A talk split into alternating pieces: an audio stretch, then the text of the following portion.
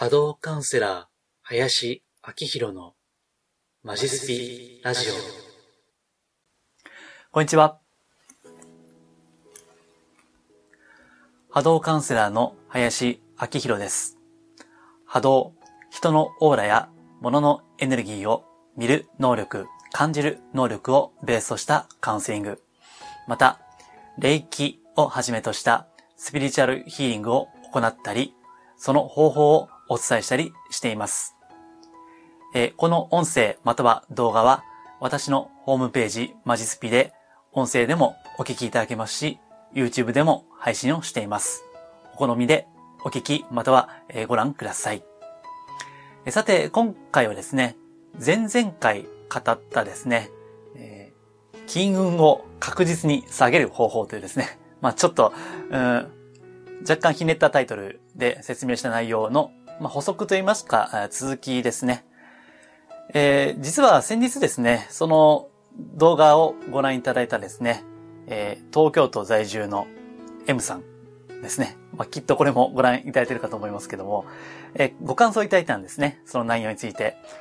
えー、内容を簡単に言いますと、えー、最近のあの、コロナウイルスの騒動に乗っかって、えー、マスクやトイレットペーパーを、えー、不当に高額で転売する人たちですね。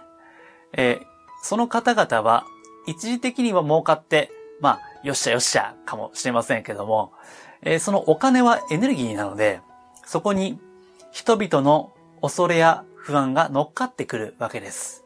ですので、まあお金的にはいいのかもしれませんけども、長い目で見たときに、その人たちはお金に乗っかったネガティブなエネルギーによって、えそのオーラというのは非常に重たくなってしまうわけです。えですから、まあ、そこまで考えれば、コストパフォーマンスは悪すぎるわけです。ところが、まあ、目がくらんでね、目先の欲に。まあ、それがわからない。まあ、本当は、わかってると思うんですよ。あの、心の奥ではね。まあ、それは良くないことだと。うん。もし分かっていれば、堂々とやってますからね。本当は分かってるんですよ。でもね、まあ、おそらく、その方々にとっては、まあ、なんていうかな、神とか、うん、まあ、真理、法則っていうのは見えてないんですね。まあ、俗に言う、その、神様より金様。神様より金様ですね。うん。まあ、あの、でもそれはしょうがないんですね。それによって、まあ、近い将来、遠い将来かわかりませんけども、そのマイナスのエネルギーによって何か自分がこう、うん、なんか損を被るですね。マイナスの現象、結果が起きる。そのことで学んでいくしかないわけです。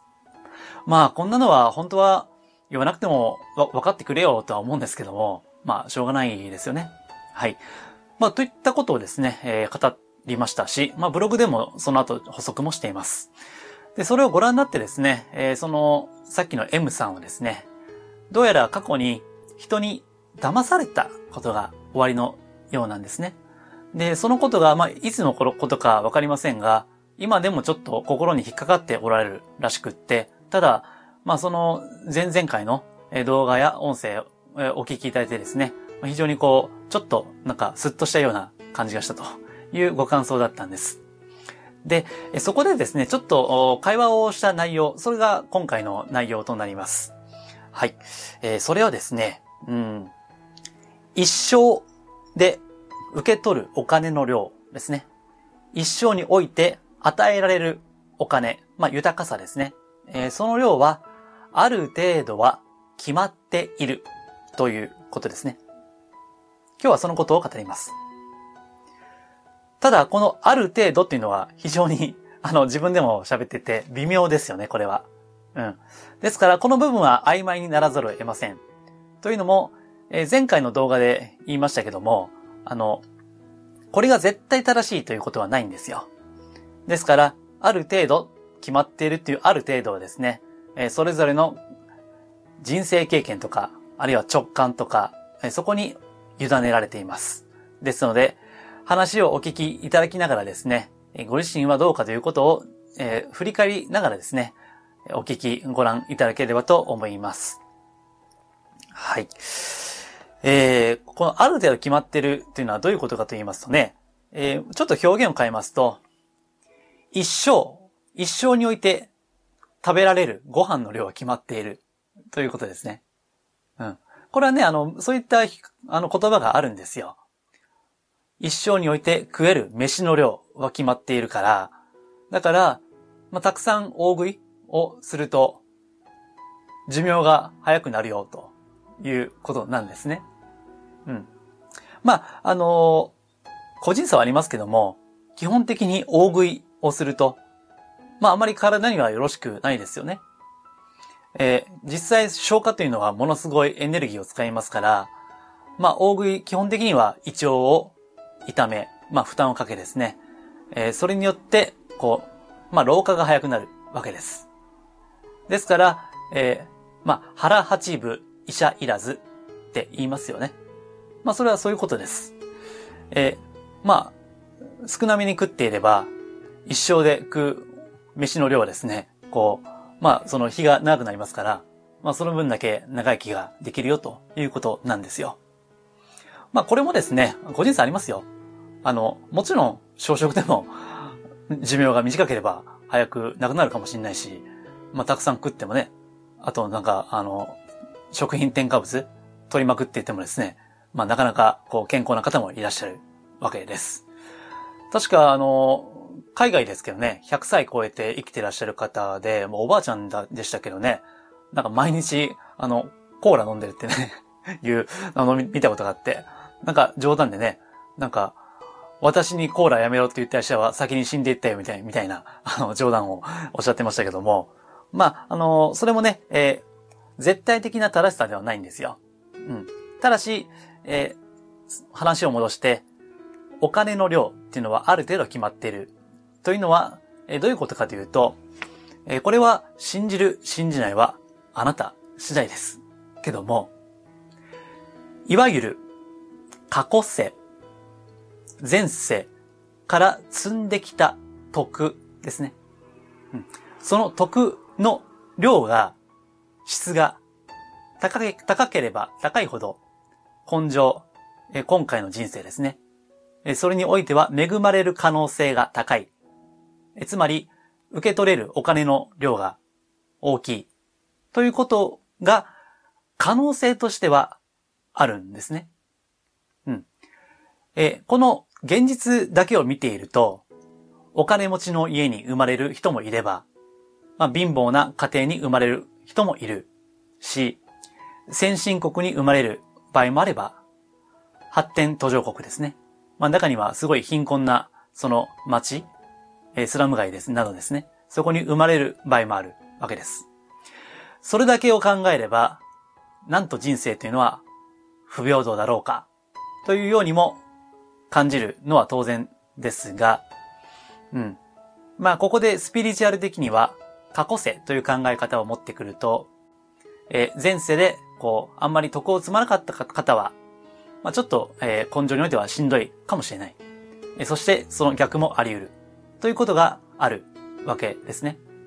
ですから、えー、なんぼ頑張っても、仕事とか、ビジネスとか、あるいはその、お金、稼げるようなことをなんぼ頑張っても、なかなか稼げないという方もいらっしゃれば、なんか知らんけども、なんかちょっとやったらうまくいってしまったっていう方もいらっしゃるわけです。うん。まあそれを人は運というふうに呼ぶんですけどね。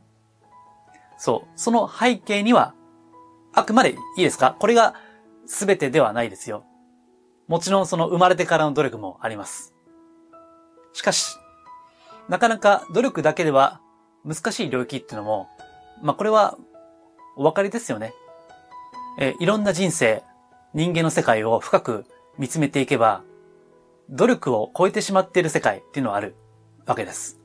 それは才能もそうですね。人のその、うん、天から与えられた才能っていうのは人それぞれです。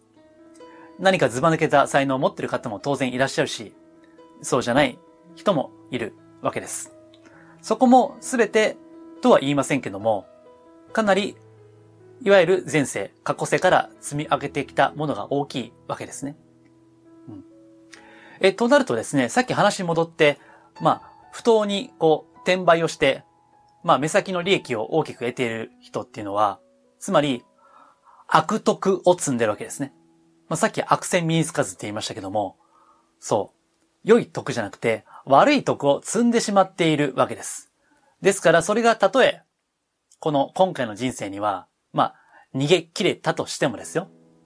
もしかしたらそれは、次の、いわゆる来世ですね。そこに持ち越されてしまう可能性があるわけです。うん。ですからね。